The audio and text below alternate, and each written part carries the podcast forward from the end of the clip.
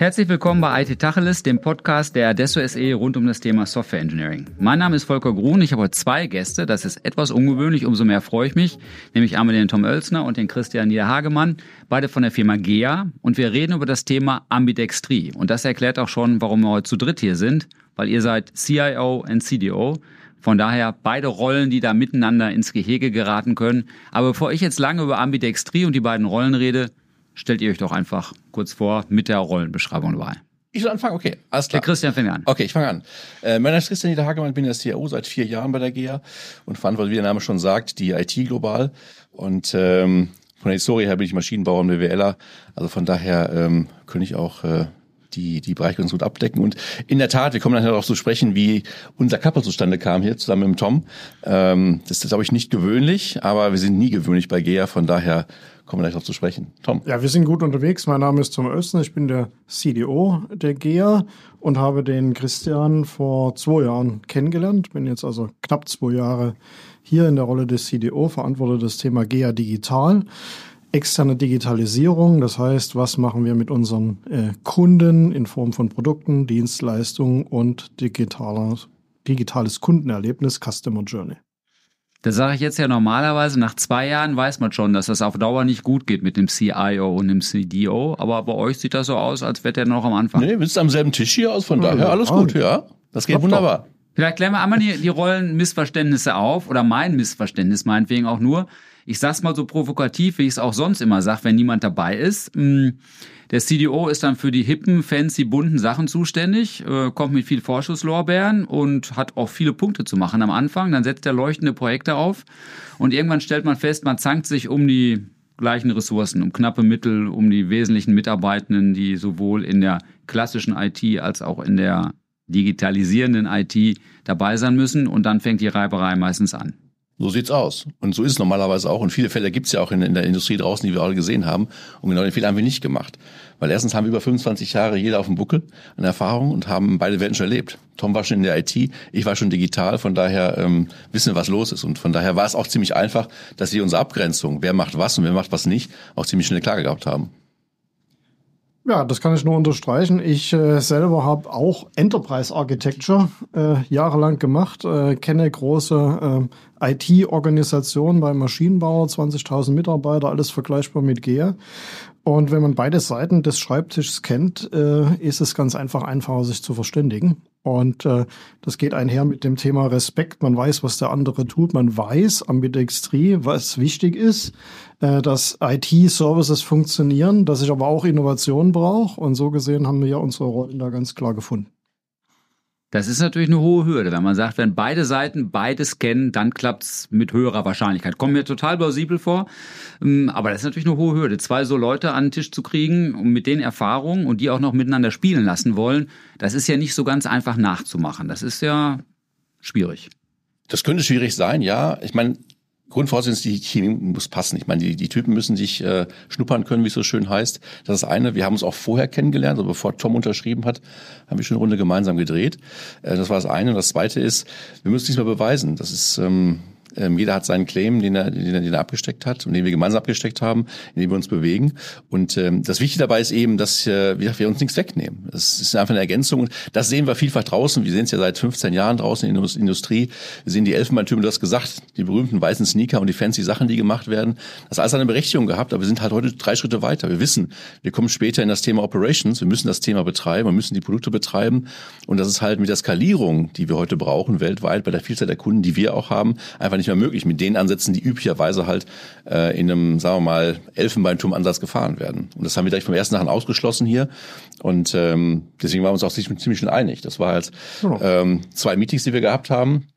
Nachdem hat Tom dann unterschrieben, ähm, genau, kam, kam, dann zu uns, kam dann zu uns vor zwei Jahren und ähm, seitdem laufen wir auch so gemeinsam unterwegs hier. Also das, das passt ganz gut. Gucken wir nochmal auf die ja. Rollen. Wir sind ja. ja. hier beim GEA Digital Hub in Düsseldorf. Sehr schick. Ja? Macht so einen schicken Eindruck, da arbeiten die Leute bestimmt gerne. Ja. Tom, vielleicht sagst du mal, wie du deine Rolle da ausgestaltest und was er überhaupt ist. Ich meine, haben unsere Zuhörerinnen und Zuhörer ja vielleicht gar nicht präsent. Auch gerne mit ähm, drei Sätzen mehr zu dem, was die besonderen Herausforderungen für ein CDO bei GEA sind. Oh, da gibt es eine ganze Menge. Achso, Äh, äh, GEA ist äh, ein 5 Milliarden äh, Unternehmen, großer Maschinenanlagenbauer und wir haben ein extrem diversifiziertes äh, Produktportfolio. Digitalisierung heißt, digitale Produkte zu machen. Das äh, beginnt bei Steuerköpfen für Ventile, geht über digitale Dienstleistungen, Verfügbarkeit, Produktivität, Kundenportale. Äh, da kann man richtig viel äh, gestalten und das alles, und das ist jetzt der wichtige Punkt, basiert eben auf der Erkenntnis, das geht nur mit einer professionellen IT. Das kann ich nicht in irgendeinem so tollen Loft mal erfinden und dann fehlt mir leider das äh, Backoffice dazu, das Backend-System und so weiter und das muss man halt verstehen. Und äh, meine Rolle als CDO definiere ich als Zeitarbeitsjob. Ähm, ich äh, habe mal gelesen, konnte das allerdings nicht verifizieren, dass es vor 100 Jahren in jedem großen deutschen Konzern im Vorstand jemand gab, der sich um Elektrifizierung gekümmert hat. Das war halt die Transformation der Industrie 2.0. Jetzt reden wir über Industrie 4.0. Der CDO ist aus meiner Sicht ein temporärer Job. Und damit kann ich auch gut leben. Äh, das heißt, ich sehe einen Zeitraum von 10, vielleicht dauert es auch 15 Jahre, wo eine Transformation, eine digitale Transformation stattfindet, die über den CIO hinaus eine Rolle braucht des Antreibens dieser Transformation zusammen mit dem CIO. Und der CIO wird bleiben, der CDO wird gehen oder die Rollen werden ineinander wachsen. Im Moment sind wir, glaube ich, gerade unter dem Hintergrund der GEA gut aufgestellt, das wirklich als Tandem zu fahren habe ich jetzt rausgehört, dass die Ingenieurs, der Ingenieurs-Backgrund des Unternehmens eine Hilfe dabei ist, das gegenseitig wertzuschätzen, dass man weiß, man muss aufsetzen auf Dingen, die man schon hat und das Ganze ingenieurwissenschaftlich betreiben und nicht, nicht im Berliner Loft. Das war für mich ein wichtiges Stichwort dabei. Das, äh, ich will jetzt nichts gegen Berliner Loft sagen. Das kann auch äh, erfolgreich sein. Meine Tochter hat selber ein Startup gegründet, allerdings nicht in der IT-Branche. Die ist in Berlin. Äh, und äh, dort bedeutet eben digitale Transformation ganz was anderes, weil wenn ich mit Gleichgesinnten eine Vision habe und sage, dahin möchte ich einen Markt transformieren, dann braucht die keinen Change Manager. Mhm. Für ein etabliertes Unternehmen mit 20.000 Mitarbeitern brauche ich eine solide Basis und ich brauche Change, weil ich muss Leute mitnehmen. Ich kann nicht nur Leute einstellen, wo ich sage, die sind ja von Beginn an gleichgesinnt. Und das ist genau die Rolle, die wir gemeinsam zwischen einem CIO und einem CDO äh, vorantreiben müssen. Und zwar wirklich in derselben Richtung.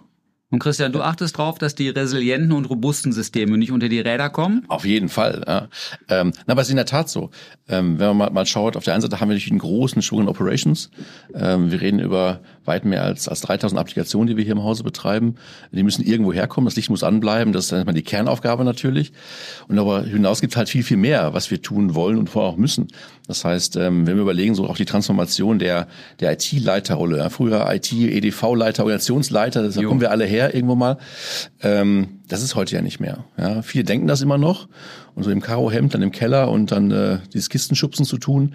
Davon hat sich ja der CIO weiterentwickelt. Ne? Wenn mhm. wir heute vom CIO, was ich was, 2.0, 3.0 sprechen, möglicherweise, ist beim CIO die Reise wahrscheinlich ähnlich. Vor Jahren haben wir in der Tat diese Sneaker- und, und, und Loft-Geschichte gebraucht, möglicherweise, um es loszutreten, auch bewusst mal ähm, andere Geschwindigkeiten zu fahren. Wir kennen alle von Gartner diese Two-Speed-IT-Geschichte, auch die ist mhm. heute ja durch. Die ist durch, oder? Ja, Ach, schön, ja, dass du das sagst. Die, die ich hätte noch nachgefragt, aber nein, die ist doch durch. Nein, die ist auf, die ist auf jeden Fall durch. Mhm. Weil ich kann nur eine Geschwindigkeit fahren und die muss groß genug sein. Wenn sie zu, zu gering ist, dann mache ich was falsch. Mhm. Und das ist genau meine Rolle hier, ähm, das Unternehmen zu befähigen, und zwar alle, nicht nur in der IT, sondern das Gesamtunternehmen zu befähigen, da, den, da Schritt zu halten. Und genau das brauchen wir eben auch für unsere Kundenprodukte, um da einfach auch performant unterwegs zu sein. Deswegen für uns auch eine Riesentransformation in den letzten Jahren, äh, sagen wir, aus dem Alt-IT-Bestand zu kommen hin zu einer modernen IT, was immer das heißen mag. Ja, ich meine, sowohl technologisch als auch prozessual. Äh, und das ist halt meine Verantwortung, das eben hier in Unternehmen zu bringen und das auch vorzuleben. Im Vorgespräch in euren Broschüren, ich glaube, Tom, du hast es gesagt, ich weiß nicht genau, war die Rede von Beyond Alignment. Wir machen nicht nur Alignment zwischen IT und Business, sondern wir werden integraler Bestandteil. Genau, das ist auch so ein Thema, was durch sein sollte. Ja, alle reden über Business Alignment und so weiter. Äh, das ist eben genau nicht so in der digitalen Transformation aus meiner Sicht, sondern das ganze Unternehmen wird digital. Und damit äh, reden wir nicht über Alignment, sondern eben das, was darüber hinausgeht. Und das heißt, man braucht eben ein Management, was äh, einem zuhört, äh, was technologieaffin ist, wo wir die, die Digitalisierung einbringen können in die Wertschöpfung des Unternehmens, in die Produkte, an der Kundenschnittstelle und so weiter. Und damit muss das ganz anders aufgestellt sein, als von Alignment zu reden. Hört sich gut an, aber ich würde doch mal raten, da trefft er da draußen doch auch selbstbewusste Ingenieurinnen und Ingenieure, die sagen, ach, jetzt kommen die IT-Menschen und gehen uns mit ihrer Digitalisierung auf die Nerven. Wir kennen unsere Prozesse, also unsere echten Engineering-Prozesse doch alleine auch ganz gut. Alignment ist ja vielleicht das Äußerste, aber integraler Bestandteil ist uns ein bisschen viel, oder nicht? Ja und nein. Also wenn ich mal überlege, jetzt haben wir eine, sehr ähnliche Vita, äh, Tom und ich, und ähm, auch einen sehr ähnlichen Hintergrund. Wenn ich jetzt zum Beispiel als, als handelsgetriebener äh, Kollege ins Haus käme, und war vorher in, in Handelshäusern beispielsweise, ähm, ähm, habe ich hier schon Schwierigkeiten. Aber mhm. wir, wir können auf Augenhöhe sprechen hier. Und das mit dem X und dem U, das kann uns keiner vormachen. Das ist das große Asset, was wir haben, weil wir eben aus der Branche kommen, und zwar beide, äh, und hier auch mitreden können, sowohl fachlich sowohl im, im Bereich Digitalisierung, aber im Bereich IT, aber eben auch auf unserer Businessseite. Und ähm, das ist auch das große Asset, was wir mitbringen, um einfach eben hier die Fäden zusammenzubringen am Ende des Tages. Weil, machen Sie sich vor, du hast völlig recht, ja. Ich meine, jeder hat sein eigenes Thema erstmal zu beackern, äh, jeder hat seine eigenen Ziele, ähm, ob eben persönlich, ob im Team, ob in der, in der Division beispielsweise. Aber am Ende des Tages haben wir ein Konzernergebnis auszuweisen mit ambitionierten Zielen, aus mhm. gutem Grund heraus. Und jeder muss seinen Beitrag zu leisten. Und nur gemeinsam kann es funktionieren. Und was wir versuchen, ist eben auch die Gemeinschaft vorzuleben, dass wir eben nicht als Einzelkämpfer unterwegs sind, was auch hier, hier und da Teil der Kultur mal war, ähm, das eben rauszubringen. Das geht nicht von heute auf morgen, aber über die Zeit hinweg, durch Vorleben insbesondere, ähm, wird es uns ganz gut gelingen. Und wir sind auf einem guten Weg. Wir glauben es zumindest mal. Und bisher zumindest, toi, toi, geben uns der Erfolg auch recht. Bei dem Weg bin ich ja gleich bei der Frage nach einer Digitalisierungsroadmap. Äh, Gibt es sowas oder seid ihr da von Jahr zu Jahr und agil unterwegs? Also man, man darf Agilität nicht äh, verwechseln mit Planlosigkeit. Auf keinen Fall. Ja, also wollen wir auf gar keinen Fall das Schisma oder, oder das also, Paradigma wollen wir gar nicht ähm, erst befördern. Wir, wir, wir haben gemeinsam eine Digitalstrategie erarbeitet. Daraus leitet sich auch eine Roadmap ab. Es gibt mit Mission 26 bei GEA ein äh, neues Unternehmensprogramm. Unter diesem Programm wurde auch diese CDO-Position geschaffen. 21 und so gesehen ist der Rahmen, wo wir hinwollen, äh, als Wachstumsprogramm für die GEA klar. Und dabei wird Digitalisierung und Engineering, Engineering for a Better World, unser Slogan bei der äh, GEA ganz klar einen Beitrag leisten. Und zurückzukommen auf deine Frage zum Thema Engineering. Es ist eben so, wir haben GEA Digital im Unternehmen gegründet. Das heißt, das ist äh, nicht irgendwas Außenstehendes, sondern die Leute, die zugehören zu GEA Digital, sitzen in denselben Räumen wie äh, äh die Ingenieure. Mhm. Es gibt dazwischen keine weitere Schnittstelle, weil die Digitalisierung, die wir am Kundeninterface machen, setzt das, was Engineering tut, mit digitalen Mitteln fort. Und das heißt, das ist eben nicht besser oder äh, das sind die coolen, hast du vorhin gesagt. und das andere ja. ist so ein bisschen äh, irgendwie altbacken. Was ich gar nicht mag, ist so old school oder sonst irgendwas. Was erforderlich ist, ist, dass du genau die Methoden anwendest, die zu deinem Problem passen. Und, und du bist dann gut, wenn du diese Klaviatur spielen kannst. Und das heißt, es ist überhaupt nichts dagegen einzuwenden, dass ein Multimillionenprojekt, ich brauche eine Brauerei irgendwo, wasserfallmäßig stattfindet, weil es ist die Methode, die die Menschheit kennt, die stabil ist und die sicher, dass am Ende das Haus steht. Ja, also jeder, der schon mal ein Haus gebaut hat, wird das nicht agil tun. So, gleichzeitig brauche ich Agilität, wenn ich im Softwaregeschäft unterwegs bin. Und diese Welten kommen jetzt zusammen, weil wir sehen mehr und mehr an unseren Maschinen, wir reden über Software-Defined Equipment. Mhm. Das heißt, die, die Spezifikation der Maschine wird durch Software ausgeprägt. Und da treffen sich diese Welten und deswegen gibt es da auch gar keine Grenzen. Könnt ihr denn da mal ein, zwei, drei Digitalisierungsprojekte oder Services, Geschäftsmodelle nennen, die euch da gerade besonders treiben? Weil unsere Zuhörer und Innen sind keine Maschinenbauer in der Regel und die finden das bestimmt spannend, da mal konkret reinzuleuchten. Also erstmal vielleicht nochmal eine, eine Sache vorweg. Ähm, wir trennen relativ deutlich zwischen interner und externer Digitalisierung. Weil mhm. wird ja gerne mit einem Topf geworfen und ähm, wir versuchen das schon äh, auch, auch zu trennen, weil es sind einfach zwei, zwei Welten. Jetzt nicht nur, weil es äh, verschiedene Leute tun, ähm, aber am Ende des Tages hast du ähm, verschiedene sag mal, Stakeholder, die du, die du ansprechen musst. Natürlich die Endkunden, bei unseren Kunden keine Frage, aber eben auch den, den Vertrieb und so weiter. Und intern sind es alle unsere 20.000 Mitarbeiter, die wir am Ende des Tages tangieren in irgendeiner Form. Das ist eine, weil du vorhin nach, nach Strategie fragtest. Es gibt für beide Fälle eine Strategie dazu, ähm, basierend auf unseren Unternehmenszielen Mission 26, aber eben auch intern. Das heißt, wir haben ja auch eine intrinsische Motivation, intern uns auszuoptimieren, sofern das irgendwie geht. Mhm. Und das basiert natürlich auch zum Teil auf digitalen Prozessen. Wenn wir da mal drauf schauen, ist natürlich das Thema Arbeitsplatz immer wieder ein Thema. Ja, da sind wir natürlich auch schon relativ weit und irgendwann ist auch die Fahnenstange am oberen Ende erreicht, dass es mehr weitergeht. Deswegen suchen wir uns weitere Bereiche und sagen, okay, wie kann ich denn jetzt das, äh, das Thema Automatisierung vorantreiben beispielsweise? Das heißt, mhm. es geht halt Richtung Prozessharmonisierung, Automatisierung, ähm, vor allem auch die Qualität der Prozesse zu steigern, für uns ein ganz großes Thema. Ähm, wir sind halt, Thomas vorhin schon gesagt, extrem heterogen unterwegs. Das heißt, wir sind äh, über 200 Gesellschaften an über 300 Standorten.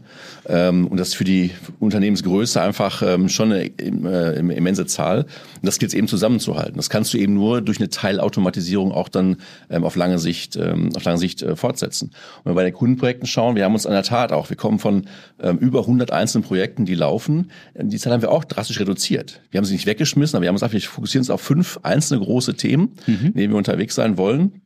Natürlich können wir auch gar nicht stemmen.